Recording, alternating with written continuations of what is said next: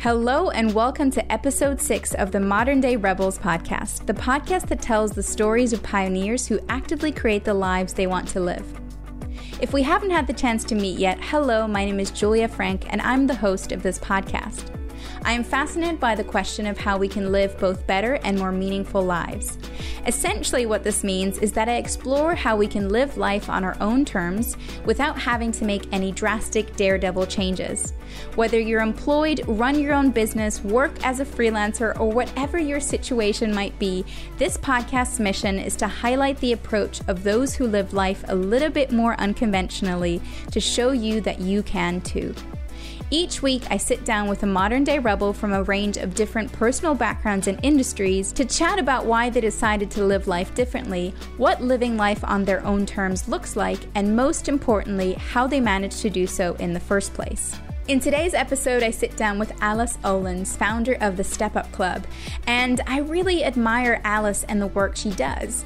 She essentially helps women rise at work. Throughout her work, Alice helps and supports women who have hit crossroads in their careers. She helps women manage those change points, whether it is about being more objective about themselves and their careers, or whether it's questioning things like what does success actually mean?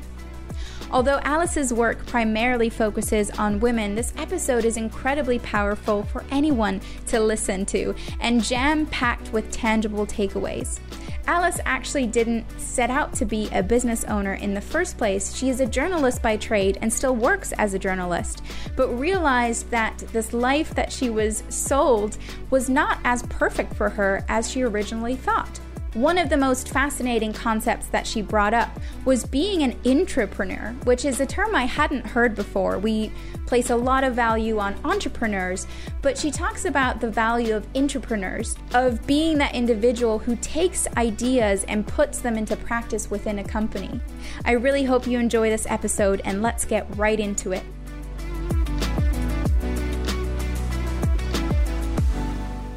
Well, thank you, Alice, so much for being on this podcast. I'm really excited to chat today.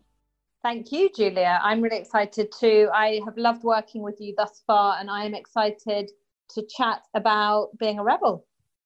Amazing. So, kind of starting off in your own words, why don't you tell us a bit about yourself and what it is that you do? Okay, so I'm Alice Olins. I am the founder of the Step Up Club, which is a company that runs courses, workshops, and a membership club to help women rise at work. So I was driven by the fact that I noticed that there was this point in women's careers and business development when they reached a kind of crossroads somewhere mm-hmm. between 30s and 40s i would say and i think for a number of different reasons so sometimes it's external reasons and sometimes it was more internal reasons that women kind of stopped to reconsider whether they were on the right path professionally. Mm-hmm. Um, and the Step Up Club really is to help women to manage those change points. So it has evolved. So it isn't just that one singular type of change point, but I very much see my coaching and my workshops and programs, a membership club, as a way to help women to be more objective about themselves and their careers and to support them both in terms of coaching and also in terms of offering them a, a community to be able to develop themselves so that they can achieve the type of success that is really important and meaningful for them. And I think something like that is so incredibly important. And I can't wait to kind of dive further into that.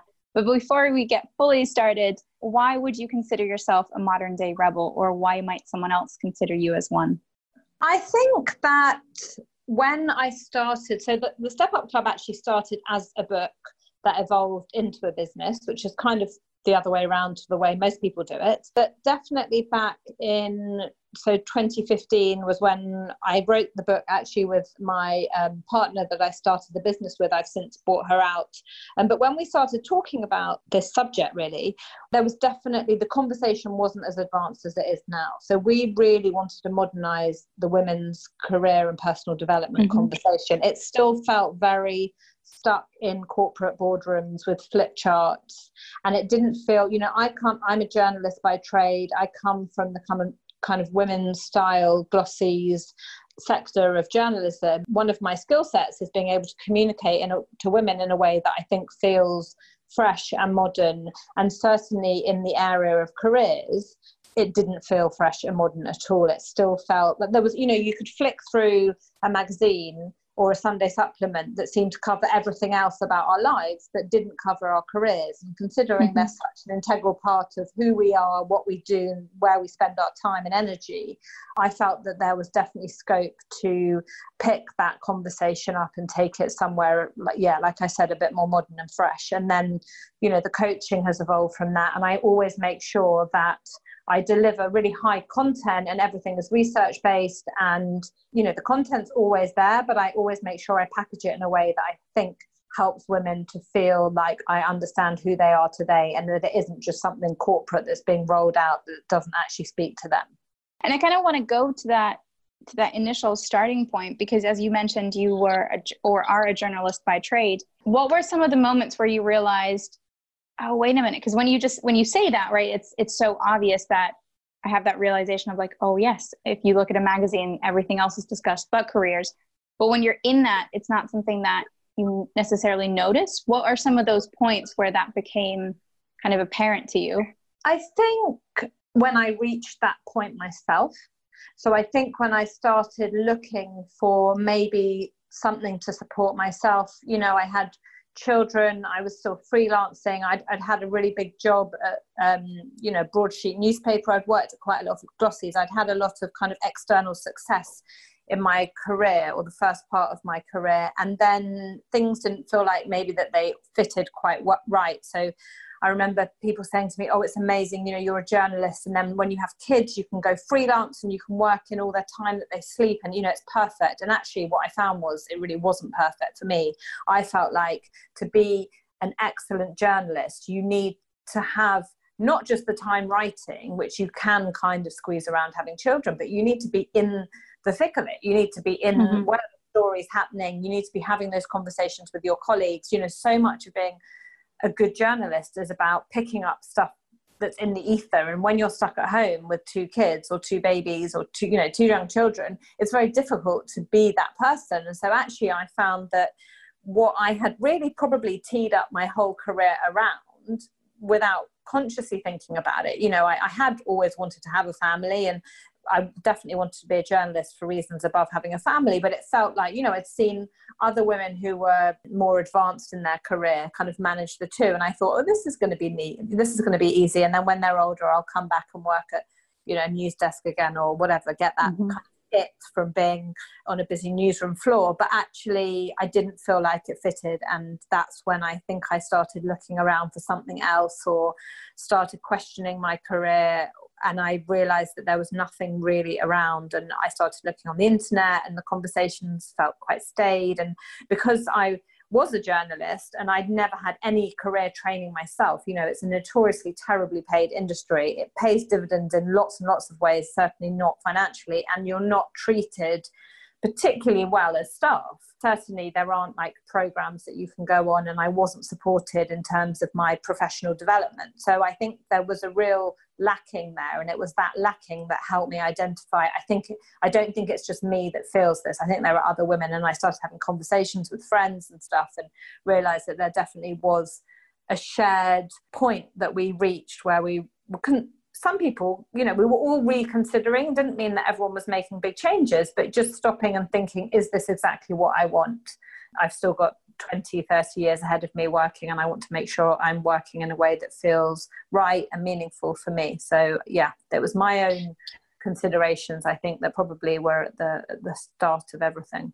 And when you kind of started talking to friends and, and colleagues that also seemed to be in these points of consideration, did that seem to be also family related or was there something that you saw where there seems to almost be like a point where it's like oh is this really what i want to be doing?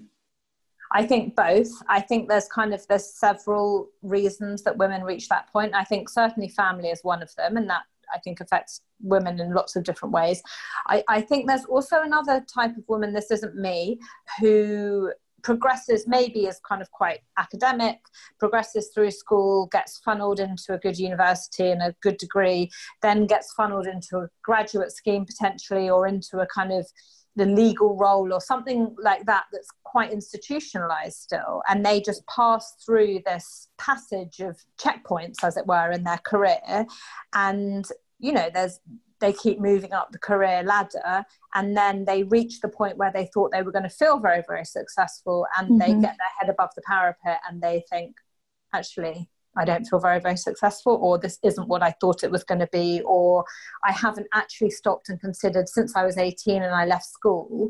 I haven't actually stopped to think. I, have just, you know, ticked every box that I was meant to do because I think in general women can be we like to please sometimes and maybe that's that we have pressure from our parents maybe it's pressure from tutors at university or suggestions and we don't necessarily think for ourselves critically um, at that early stage and actually there's I don't work a lot with younger women. I would love to work with women at that kind of really that that seminal moment around when you're studying and later, much later, end of school, kind of university, because I think we don't realize there's the choice. I think it's changed, to be fair. I'm 40, so this was relatively longer time ago. I think there is more choice now, and I think there's more, I think women feel more empowered to make choices. But I think certainly, even when I was at university 20 years ago, we just took the first job because you didn't know if you were going to get another job. And then your sometimes your career happened to you rather than the other way around. Yeah, I think that's really well put. And you've had these these realizations, and then that's when you decided to put everything kind of into a book. So, can you walk me through that process of kind of looking for materials yourself, trying to find, starting these conversations, and realizing, actually, wait a minute, these conversations don't exist right now, and I really want to I really want to put something into people's hands and it's going to be a book. So I'm going to dispel the myth of writing a book right now, and that is it was a conversation with my co-author, my ex-partner Phanella, and it was a very short conversation over a glass of wine where we said we, would identified this together, we'd been having conversations around it, and we said, well, why don't we just try and write a book? Um, I'm a writer, and that's how I communicate with people. And she was gung ho and we literally Googled, how do you write a book proposal?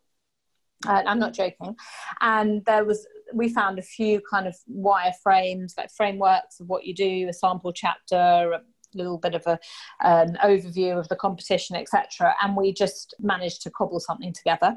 And then we, somebody recommended that we got an agent. So I had some contacts via my my journalism contacts and kind of networked, which I am a big advocate of. I use my network. I've always been very confident networking. I've never look, I don't like going to networking events. No one particularly likes that, but I feel very comfortable connecting with people and meeting new people. And I was put in contact with an agent who then put us in contact with another agent and we got taken on by United Agents, who unbelievably, a huge agent, uh, really kind of high profile, and we were just basically two absolute nobodies who didn't really know what we were doing, but obviously sparked something in her. Um, I think it was the subject matter that she was interested in. I think she agreed that there was definitely this space in the market for a fresh approach to the subject. And and then kind of the rest was history. She put us in touch with some editors um, and we, we we signed with random house. We had a few offers and we signed with random house. And it really was just almost kind of unbelievably happened very very simply. And i know it doesn't always happen like that. So that was and i don't like to attribute success to luck but in some way we were we were lucky. And then we had so she said oh i love this idea but i know that some other people are doing some books along the same line so can you deliver a 100000 words in four months? And um, we kind of looked at each other slightly aghast and said okay fine because um, that's what you know we did. We just said we'd do it. So we had this very very strict way because no one quite understood how you write a book one book between two people. So we had, uh, Phanella did a lot of the research, the primary research, and I did all of the writing. So she would deliver content to me and I would turn it around and send it back to her and she would send it back to me. And we had this really complicated calendar where we had to stick to certain dates and deliver content to each other on those dates. And we were very, committed and we were very diligent at sticking to those dates um, and so it somehow worked and we delivered it on time and that really was the start of kind of everything changing for me in terms of my own career which is absolutely incredible. And so was that kind of the starting point of having these conversations not necessarily more seriously but more with kind of the vision of okay what is it that i could build? Were, were you always interested in potentially taking that further no, actually, honestly, not really. I still write a column. I'm still a journalist. I, I, I love that side of my career and my life. And so I wasn't really looking. I've always been very happy in my career, uh, which people find very strange that I still made quite a dramatic career change when I was very, very happy in my career. But there was something lacking for sure.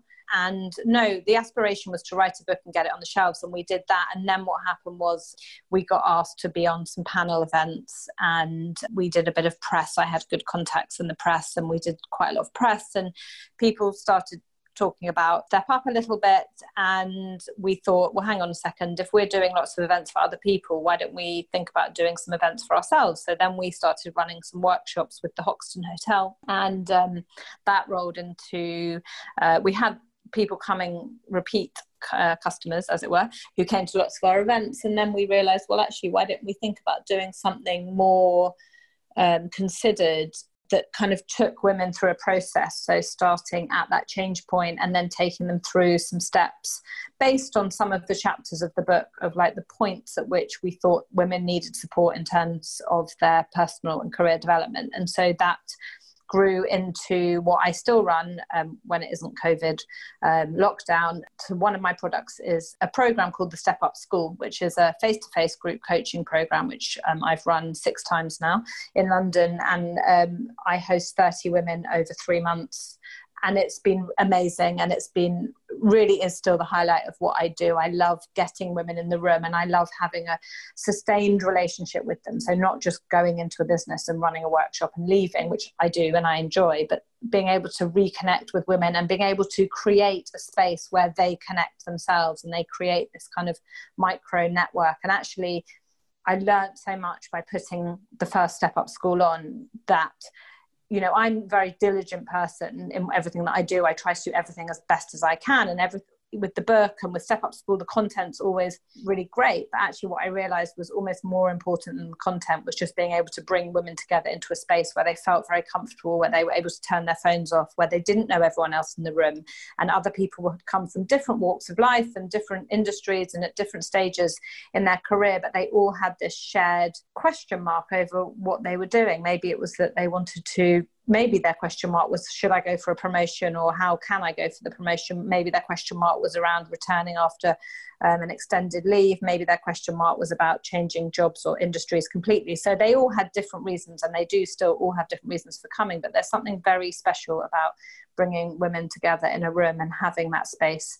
Um, and i think that feeling that step up school creates um, I, I try to carry through into everything that i do now because i know that that's incredibly powerful and kind of i'm kind of really interested in in creating that space and and that powerful thing that happens when you do bring a group of women together and that kind of have shared question marks. Because it's not only individuals that are looking to potentially do their own thing it's a lot about individuals who are in careers and kind of potentially not as happy and and kind of frustrated. And in terms of those those business pressure points or those uh, change points as you mentioned them of where they're where they're needing support. What are some of those for example? So yeah like i said it can be challenging themselves about whether they're in the industry or the role that they think that they want to be in. So often they come to step up school or they take one of my courses um, because they think they they enjoy their career. They just don't know if there's something that they want more. So I help them to explore that a little bit more. Other times it's that they've been working on a side hustle and it's growing a little bit and they don't have the confidence. You know, confidence really underpins a lot that I do, especially at Step Up School. We do almost like a whole day on confidence and we look at it from lots of different angles um, because obviously it then connects into so many other um, personal and career development behaviors and processes. So I do a lot around confidence. I know that women tend to struggle um, with lower confidence, and that has a knock on to so many other elements or so many other questions I think that they have within themselves. So I think often women realize that they are not fulfilling their potential. They know mm-hmm. it, but they haven't been able to articulate it to themselves. And sometimes they need to even just come along to even understand what that change point is or what that pressure point is. They don't know necessarily. It's easy to talk about change points, but some women are economically stuck where they are. So, you know, some women have high paying jobs and have dependents at home and a mortgage and, other, you know, uh, maybe might be the breadwinner, but maybe very unhappy with what they're doing. So, in that instance, it's about helping them to craft a role that will make them feel more fulfilled. So, accepting that actually I am going to be here for the foreseeable future. How can I take my role and make it something that is going to help me feel fulfilled and satisfied and engaged when I go to work every day. So there's lots and lots of different reasons that women come to step up or that women reach these kind of crossroads in their career and their business development. And I think often people, you know, I, I, I take a lot of advice from several mentors, formal and non-formal, and a few times people have said you should really focus on either delivering your content to entrepreneurs or employees because it's very, very confusing that you do it for both. And every time someone says that to me, I feel very, very strongly that um, I don't ever want to do that because I actually think it's the cross pollination between those two types of women that actually makes it more interesting. And I don't think ever always people want to be siloed into one camp or the other. You know, there are FDs who are giving advice to small business owners, and then there are PR uh, women with PR firms who are giving advice to you know other people photographers in the room and whatever whoever teachers in there who just have an amazing empathy women from um, healthcare services you know i just don't think that we need to be um, compartmentalized like that. I think as women especially as parents which a lot of women who come through step up are i think we face a unique storm of pressures in different ways and i think they are shared whatever industry or whatever type of role you're in and i, I, I like that cross pollination i think that's what keeps Step Up unique. And I think that's something really interesting you've kind of just mentioned in terms of not focusing on entrepreneurs versus individuals who kind of are in a more traditional career. Because I feel like what's kind of been happening with this whole, you know, shaping your your own career, shaping your own life, is that a lot of times entrepreneurs are looked at and said, well, you know, they went off on their own. Of course, they can do whatever they want. But actually, I think it's really underestimated what you can do within your actual job when you're fully employed. And I kind of want to tap into that because fulfilling your potential is one of those things that I think gets is quite a big big word, um, big buzzword as well, and kind of gets thrown around. But specifically talking about women that can't potentially move roles within a company because they are financially tied. What are some of the things that they can do to shape that role to feel more engaged, to feel to actively create job satisfaction essentially? Well, I think there's work to do, first of all, around values and your purpose. And so, what I would do is help them, I'd rewind a little bit and, and help them, first of all, see what it is that is really important to them. Because sometimes when you feel like you're in something that isn't right, you just get clouded by this feeling of things being wrong, and you can't therefore then identify what is right about it or what it is that you want to be doing. So I would definitely do some work around looking back over their personal and professional lives and kind of pulling out high points, low points, and seeing what was happening at those points, what was happening when you were coming up out of low points, what helped you get there, and just coming up with this list of values, um, really, that will help them there, then kind of be able to look at what they're doing and maybe try and cue it so that it can that some of those values can be absorbed into their daily work. So it might be that they are for example i've used it already as an example a lawyer and they work in a very very strict environment. You know there isn't much scope for adapting your role if you're a lawyer if you're you know like a coming up for being a partner or something like that. You know it's a very structured place in industry to work in. So then i would say well what else is there within the company or wider in the industry? Might it be about that creativity that you feel that you need to fulfill? Is it about creating something new like a newsletter or you know is it about starting a new network or you know can you find those parts of yourself that you need to fulfill in different areas because it isn't always sometimes we have to accept that our roles aren't going to tick every single one of our boxes and i don't always think that you can. I think in, in many instances you can, and you can draw down on a network and you can speak to people and you can be much freer. You know, there's this term being an entrepreneur, you can look at entrepreneurs and take some of those ideas and put them into uh, an, more of a, um, a, company structure. So coming up with ideas, having the confidence to put ideas forward. If that's if you can see a scope, if you can see a place for a new um, service or a new product, it's having the confidence to maybe do some work on your own at home and come up with a little pitch and call together a meeting and pitch that in. And even if that isn't taken you know you will be earning brownie points and you will be noticed and recognized for having the initiative and having the confidence to start those conversations. And i think it's about kind of not you know sometimes accepting that your role is strict is, is relatively rigid and then finding more on this kind of social and personal side of your company and bringing that to life. And i think other times it's about being brave and yeah having that kind of entrepreneurial mindset and putting ideas forward. And if they don't fly and i think often this is what women struggle with is taking risks. You know we we we fear the fallout the failure but actually looking at that failure and thinking if it doesn't come across if people don't buy it this is still a learning process. I've still gained so much in the process. And you know just being able to have fun a little bit as well like bring your personality to work a bit more and not feel like you have to do the same as everybody else i think is something that we don't always remember when we become quite institutionalized. Yeah i think that's that's really true. And earlier in the conversation you kind of mentioned that some women or in general i think this also applies to to men that we get to that point where we realize actually you know promotion after promotion and then you realize i'm still not happy. And there seems to be a lot of value and a lot of almost pressure placed on jobs and being like you know this is it, what is going to bring me happiness and is going to bring me fulfillment is identifying those ways in which potentially outside of your job, you can have ways in which you fulfill other things that you like to be doing. From your experience, do you see that that also helps individuals not necessarily hit that point? I think there's been, yes, is the short answer to that. I think there's, you know, there's been a shift between the generations certainly if we look back to our grandparents and then our parents probably in between a little bit more what's the word straddling both the extremes of if we look back at our grandparents, and I would certainly say for many of us, our parents as well, they had a job for life in the main. And there wasn't choice. I mean, there was probably choice at the beginning, but you, you, you kind of had your job and that's what you stuck to, and you carried on until you retired to a certain degree, to be very kind of uh, succinct about it. Whereas now, there's so much choice out there. And sometimes I feel that that paralyzes people. You know, you can start, if you're on Instagram, if you're on LinkedIn, you can just see what everyone else is doing. And with a laptop and a wix account you can basically start a business. Anyone can start a business. I'm building a blog for my eight year old daughter at the moment.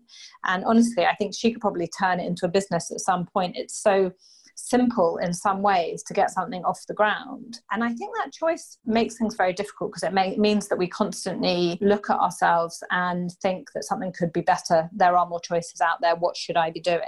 And so I, sometimes I think it's worth looking at what you have. And I do a lot of work with women to kind of analyze where they're at, what's making them happy, because sometimes we can't see the wood for the trees. Um, I think and now I've totally forgotten what your question was, which was, is it that other things make us happy? Yes, other things. I think I think it's really important to not put so much pressure on our career to be the reason that makes us happy, but also to not put pressure on our career to be the perfect career always. You know, your career is long. I, I say to women that I work with and that I coach, it's it's a marathon. It's not a sprint, and you might be in a phase of that marathon that isn't perfect, but it might be fulfilling some of the things that you need it to fulfill, i.e., it might be paying your mortgage or it will, is giving you structure when you need structure or whatever it is for you. And actually, sometimes it's about planning ahead. So it's not about trying to look at your role and hope that it encapsulates everything that you need in it, but actually using it as a point at which you can then build from. Because otherwise, we put so much pressure on ourselves for our careers to be perfect at all times. And we always seem to use now as the litmus test of whether we are being successful or whether our career is exactly right for us, and not looking at it kind of more broadly as part of a longer story. Yeah, I think that's a really interesting point because we're really used to getting everything almost immediately. And there's a lot of kind of instant gratification that's happening where we don't even really have to wait for things to be delivered anymore. For example, on Amazon, they get here tomorrow if I wanted to order them today. In terms of kind of being able to, that litmus test, let's call it, to gauge whether or not I am not happy in my career versus I am, if we can't use those drop in moments of the now to be an indication, what could we use as indicators to figure out if overall we are content or overall hmm, maybe we need to change something? I definitely think those now moments are part of our understanding and i wouldn't i wouldn't underestimate how important it is to constantly be analyzing where you're at you know i i there's um, a lot of work that I do with women around their definition of success and looking at what that definition is today, what it was maybe two years ago, maybe what it was 10 years ago, what, and then thinking about coming back to that analysis every so often because external factors can impact, internal factors can impact what a definition of success is. So I do think that that is something that is in the now. But equally, I think that we just need to have a broader view of our careers. And I think sometimes we fear planning ahead and planning for when things are going to be right, if you know what I mean. You know, mm-hmm. I, I, I, I think careers take time and they take investment.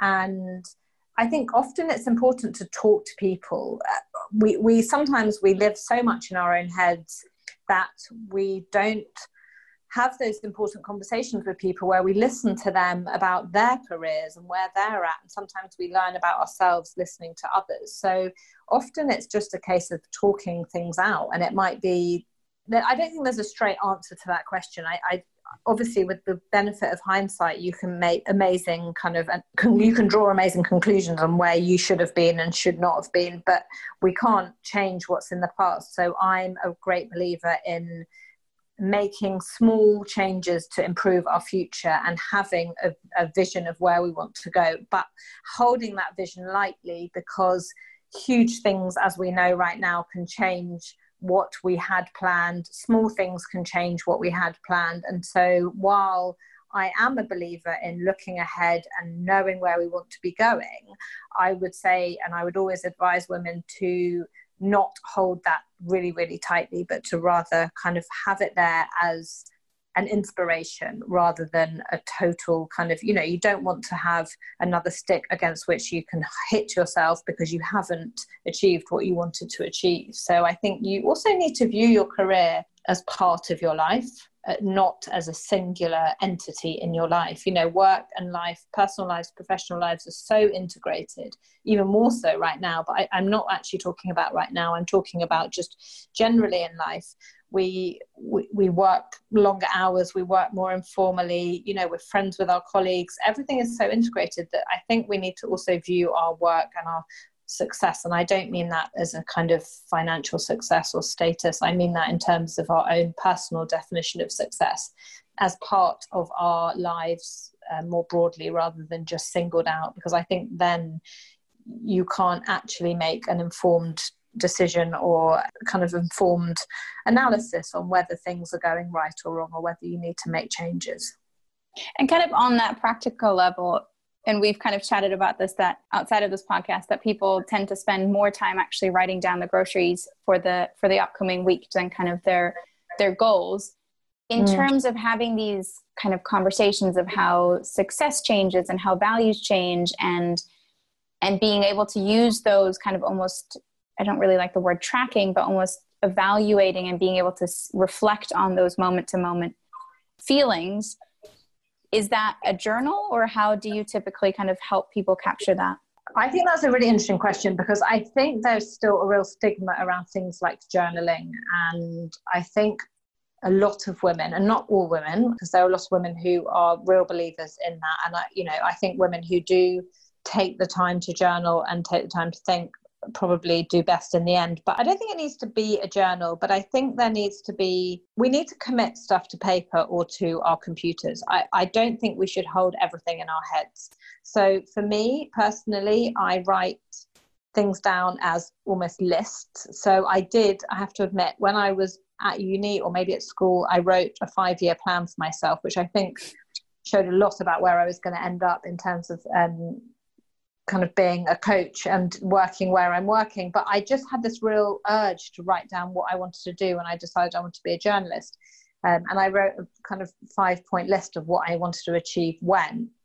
And then I totally forgot about it and refound it several years later and kind of smiled to myself um, that I had actually managed to achieve those things. And I found it really satisfactory. And it taught me a really important lesson that you know, writing those things down probably inspired me to achieve them in the end. And I don't think it needs to be some big song and dance about having a specific journal and, you know, being able to write in it or having to write in it every week or every month. I just think that we need to take the time to be intentional about our career or business development. And I think a lot of women aren't intentional about it. And I think it might just be taking some time every last Friday of the month to not work in the afternoon and to have that time to think about your career or maybe to do some learning or maybe to do some writing down or reflecting. And I think that's what's important. And I think so many of us get caught in the hamster wheel of life, myself included, a lot of the time.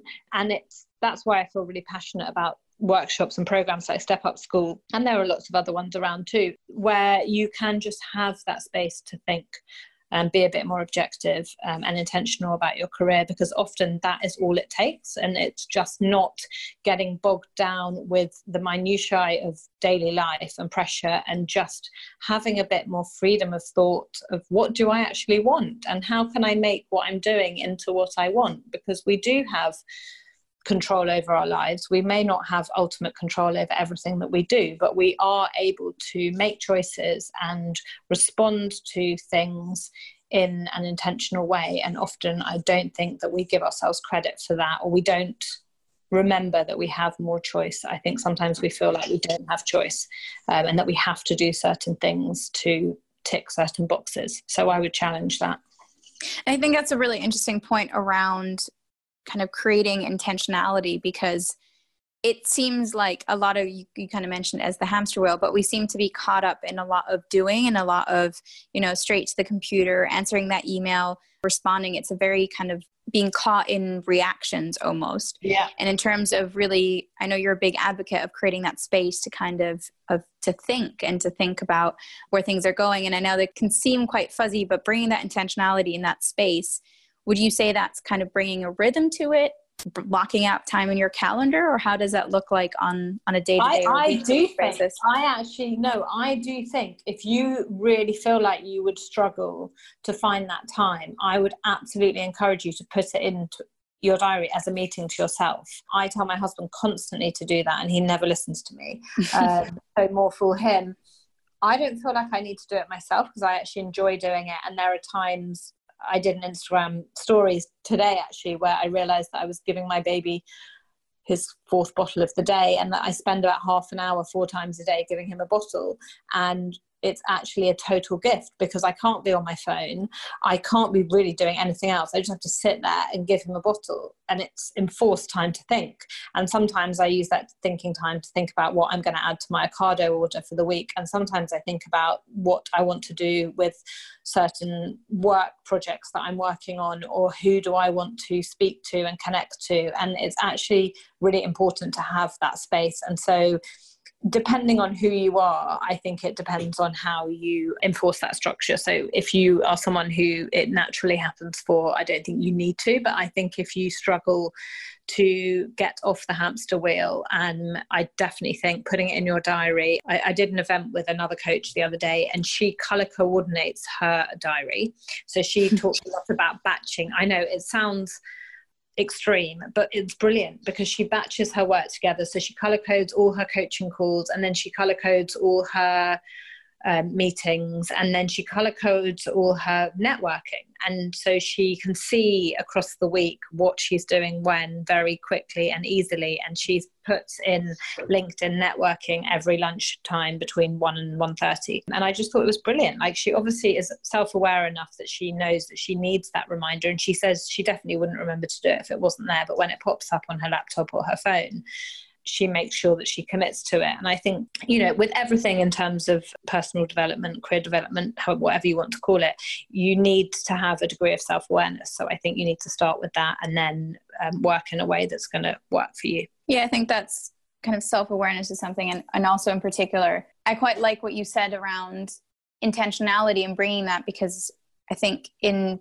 terms of there's a lot of focus now on constantly improving and constantly um, you know it, it, feels like there's a lot of pressure especially in the self-development space to constantly be changing and improving and upskilling and and you know kind of getting to that next level. But i also think there's a lot around just being like it's okay to take a step back. It's okay to kind of say i don't want to be in that hamster wheel.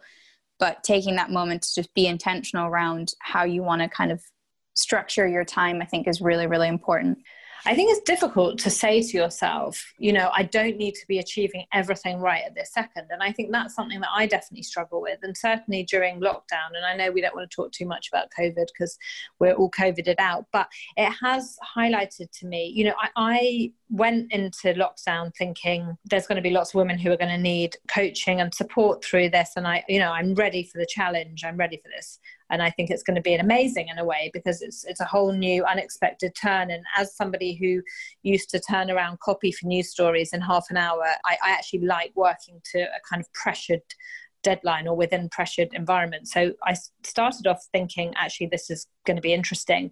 And then within a week, I was totally exhausted by the whole thing. And I felt like there was this kind of competitive coaching out there. Everyone was trying to offer everyone else something. And everyone was saying that they were using this time to best themselves. And it just felt exhausting and depressing and not at all what I feel is important about what I do. It felt like the very opposite of that. And so I actually had to take a step away from work and take a step away from Instagram and stop sending my emails and stuff just for to have a little bit of time because I, I think sometimes the bravest thing you can do is just go, actually, this is not whatever it is, whether it's something really macro and big like your role or whether it's something very small in terms of like what I'm talking about, like I needed two weeks out just to collect my own thoughts. Sometimes that is the most important thing you can do. You can say, actually, I don't really care what everyone else is doing. It's not right for me. And so why is it not right for me? Or what do I want to be doing? And I, I think it's it feels scary to do things like that, but often it it pays dividends in the long run. Yeah, I remember you kind of took a, a break from Instagram there, and that does sometimes feel like so much courage to kind of just to take a step back in this situation or in other situations in the past, not necessarily related to coronavirus, what are some of the signs that you realize actually everyone else is doing it this way. I'm not quite comfortable doing it that way so i'm going to do it my way. Is there is that a gut feeling? Is there are there any other indicators for you? Yeah i think a gut feeling I, I definitely ride heavily and rely heavily on my gut feeling. So i would say in important times in my life i've gone with my gut and it's been right. So yes i'd say that. I'm also really quite decisive and I make quick decisions quickly and I stick to them. So sometimes it just comes upon me and I think something and I just have to commit to it. So I think in that instance, I was beginning to feel like I was losing control of what I wanted to do, and that I should have been, for example, in, using Instagram as an example. And it wasn't only Instagram, but that's just an easy example to use. It just felt like I should have been posting all the time. I should have already had a new program up and running. And I had to remind myself that I've actually got two children and a baby at home. And you know, what was I playing at? Why was I trying to compete with people who, number one, I don't necessarily think I want to compete with very different to me. Number two, maybe have very different situations at home yeah, I, I, was trying to be kind to myself as much as anything else, and it, it helped and it worked, and I felt much better afterwards, and I had a clearer mind, and I didn't feel like I, I was able to shut out the noise after I just stepped away for a little bit, which I wasn't able to do in at the very beginning, and it was getting me down, and it was making me feel bad. And actually, what I love about my work is that it makes me feel good. I mean, it's incredibly stressful having your own business, and that certainly is something that I struggle with. I, I, do find it difficult. I have find it difficult being a kind of well, I'm not a sole founder. I founded it with my partner, but I now run the business on my own, and I also have three children and it's a lot. So i do struggle with that. But what i my work and helping women and doing what i do and being creative and creating content and research and learning new things that i can then share with other people i love. And so if i'm doing something that doesn't make me feel good i know that that's wrong. I know that the business side of things can be difficult and that isn't wrong. That's just comes with the kind of you know the package but i think if the actual work that i'm putting out feels wrong or the atmosphere around it feels wrong then that's a warning sign to me that something needs to change. And is that kind of tied to the word almost should when you have that feeling that you should do something versus wanting to for example? Yeah i think so. Although I think sometimes in that instance it was about time frame. So I actually did want to do something and I have now created a new program, a reset and recovery program. And I wanted to do that, but I felt like I should do it quicker. So those two things didn't marry up. Mm-hmm. It isn't that I should be. No, I don't. I feel actually I, I'm quite good at not falling to kind of peer pressure and the should do things in certain ways. I, I don't feel like that actually. But yeah, I don't actually feel a lot that I, I I should be doing stuff that I'm not doing. I it's more that it just didn't feel right. But I think in terms of kind of should and comparison, and again, kind of Instagram is just an easy example there. But I think it kind of goes across the board, right? Whether or not you're comparing yourself to a colleague or a peer or a friend in terms of kind of before we round things off, in terms of comparison, especially when it comes to careers and feeling like I am going to use the word should here, you know, we should be doing that. We should be working X amount of hours and, and networking and potentially putting something forward. How do you help women that really struggle with the balance between wanting to be ambitious and wanting to be competitive, but also finding it really exhausting in terms of feeling like they need to be doing all these check marks? Well, that comes back really to what I was saying about the work that I do around defining your own definition of success. Or, sorry, not defining your own definition of success, but finding your own definition of success. Um, I think, like I said much earlier in the conversation, sometimes our careers happen to us and we don't even consider that we have a choice in the matter. I think it's sometimes just challenging women to ask them, is this really what you want to be doing what is it that you want to be doing on a daily basis kind of more broadly you know just thinking about what's really important to you and and making the point that comparison clearly obviously gets us nowhere. I mean i use the example of my sister-in-law who i love dearly who is um, italian so she lives in london so she does everything in her second language. She has a very very very senior role at hsbc she is also studying to be a geneticist I can't even say that word, on the side. And she has two children. And people often say to me, Oh my goodness, what is it like having a sister in law like Federica? And I say, Well, I just love her. I don't find it any pressure at all because her definition of success is entirely different to my definition of success. I just do not aspire along the same lines that she aspires to. And I think that I feel confident and comfortable in myself because I have done a lot of work of thinking about what actually makes me happy. Again, something I don't necessarily think that all women do or men or women do um, enough.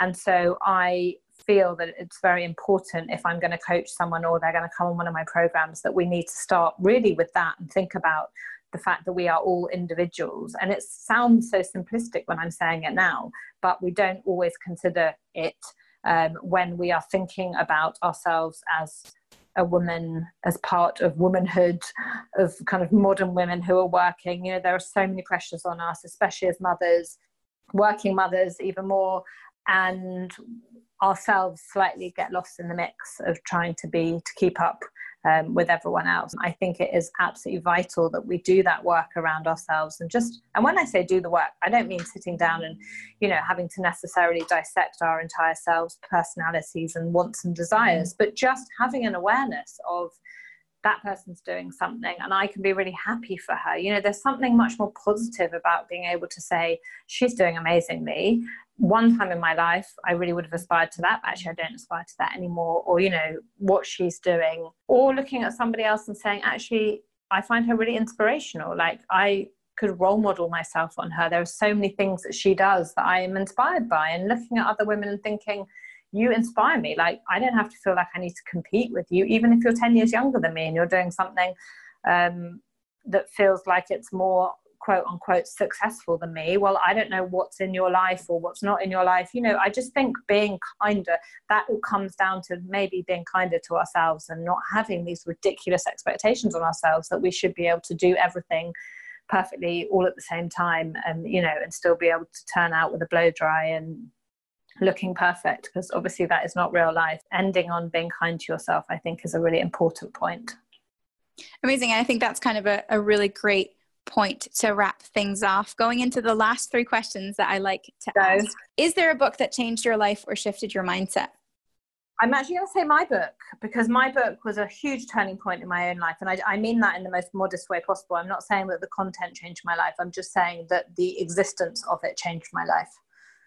And do you want to just repeat the title? The title is Step Up Confidence, Success, and Your Stellar Career in 10 Minutes a Day. And speaking of success, do you have one, a secret to success? I would say the secret to success is self awareness. Couldn't agree more.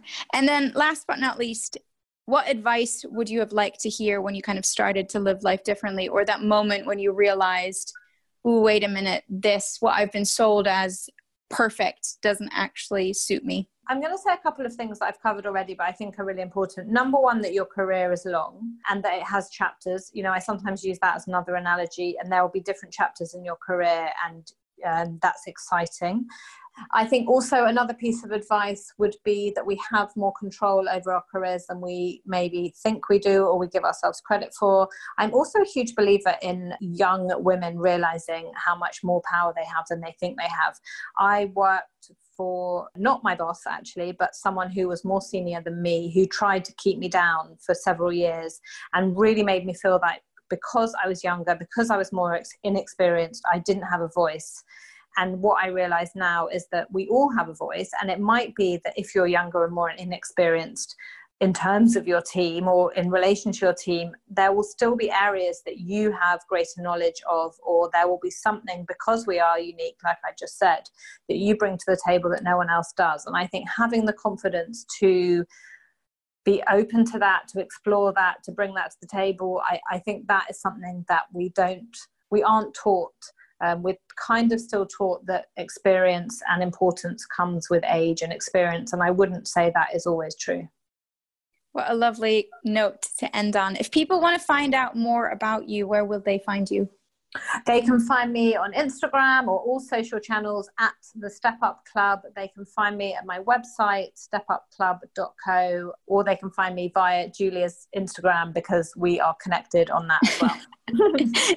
yes, exactly. And I'll link everything in the show notes as well. Right. Well, thank you so, so much for taking the time. I greatly appreciate it. And like pleasure, always, Julia. It's an absolute pleasure chatting. Same, same. Thank you. Thanks so much for listening to this episode, and I hope you enjoyed listening to it as much as I enjoyed sitting down to chat with Alice. One of the things that I've really been thinking about since this conversation is that we often look at entrepreneurs and freelancers and contractors and business owners and say, well, it's so easy for them to live life on their own terms because they're literally their own boss. But actually, when we talk about job satisfaction, we underestimate how much freedom we have within our jobs, within our system, whether it be bringing our personality to work or finding ways in which we can grow in our role it seems like we always feel like innovation can only happen outside of the traditional roles, but actually, when we're looking at the way that technology is shifting, the way that we work, and the way that we're all almost constantly forced to change, I really encourage you to find ways in which you can be innovative within your own role. The other thing that I've been really thinking about is job satisfaction. And it seems like nowadays we put a lot of pressure on our jobs, almost being this make or break point as to whether or not we're happy with our lives. And actually, sometimes jobs just have roles to fulfill, and we can find other ways in which we can find that happiness and that creativity and that joy. And Alice said it so beautifully throughout the episode. If this conversation has helped you in any way or led to some insights or some aha moments, I would absolutely love to know what they are. So just screenshot this episode and share it on Instagram, tag at Modern Day Rebels, and we can start that conversation. If you also think someone else might benefit from listening to this episode, please do share it with friends, colleagues, and family. The more that we talk about living life a little bit more unconventionally, the more we can challenge those conventional mindsets. If you haven't done so already, please subscribe to Modern Day Rebels on Apple Podcasts. You can also write a review, which would help other people find this podcast. You can follow at Modern Day Rebels on Instagram to stay up to date on each week's episode and get some sneak previews of upcoming guests, as well as receive some practical tips and tricks you can easily apply in your day to day. You can find all the links mentioned in this episode in the show notes. See you next Monday.